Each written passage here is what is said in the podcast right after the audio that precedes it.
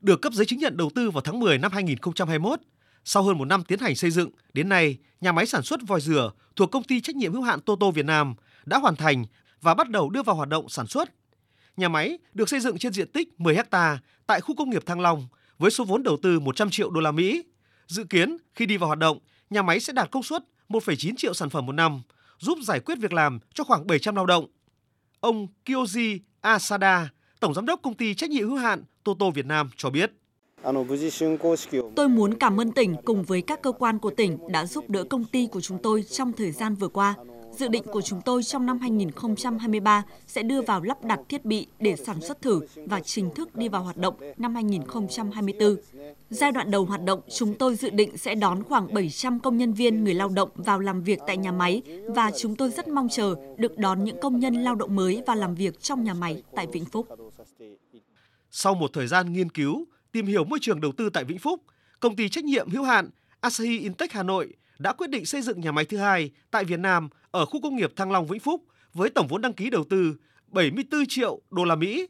Công ty đánh giá cao công tác cải cách thủ tục hành chính của Vĩnh Phúc bởi chỉ trong vòng chưa đầy một tuần làm thủ tục đăng ký thì doanh nghiệp đã được tỉnh trao giấy chứng nhận đầu tư. Ông Yonobuta, tổng giám đốc công ty trách nhiệm hữu hạn Asahi Intech Hà Nội cho biết. Đối với cả công ty Scientech Hà Nội thì trong một khoảng thời gian ngắn mà đã nhận được cái giấy chứng nhận đầu tư như vậy thì cảm thấy thực sự là rất là vui mừng và uh, thực sự được có cái sự biết ơn sâu sắc đến uh, ban quản lý cũng như là lãnh đạo tỉnh Vĩnh Phúc. Thì uh, đặc biệt là với cái việc nhận được cái giấy chứng nhận đầu tư vào cuối tháng 12 thì đó là một cái thời điểm mà nó có rất nhiều ý nghĩa nhất là về mặt uh, sắp sửa sang một năm mới. Ban quản lý các khu công nghiệp tỉnh Vĩnh Phúc cho biết, trong 18 quốc gia vùng lãnh thổ đầu tư vào Vĩnh Phúc, hiện tại Nhật Bản và Hàn Quốc là hai quốc gia có nhiều dự án lớn đang đầu tư ổn định và rất thành công trong các lĩnh vực sản xuất như ô tô, xe máy, linh kiện điện tử.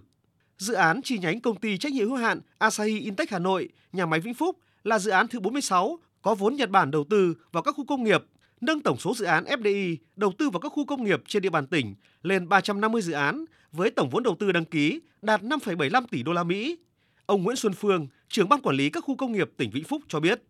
Vĩnh Phúc thì có nhiều cơ chế chính sách để thu hút đầu tư. Ngoài những chính sách của Trung ương thì Vĩnh Phúc đã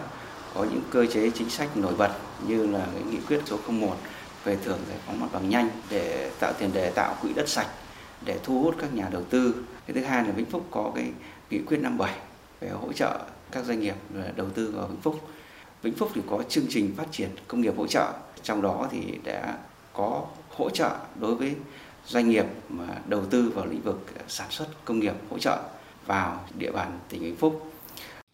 Với các chính sách đầu tư thông thoáng, minh bạch, trải thảm đỏ đón các doanh nghiệp lớn đến với tỉnh và sự hỗ trợ tháo gỡ khó khăn vướng mắc cho các doanh nghiệp và nhà đầu tư, Vĩnh Phúc đang khẳng định là điểm đến đầu tư lý tưởng của doanh nghiệp lớn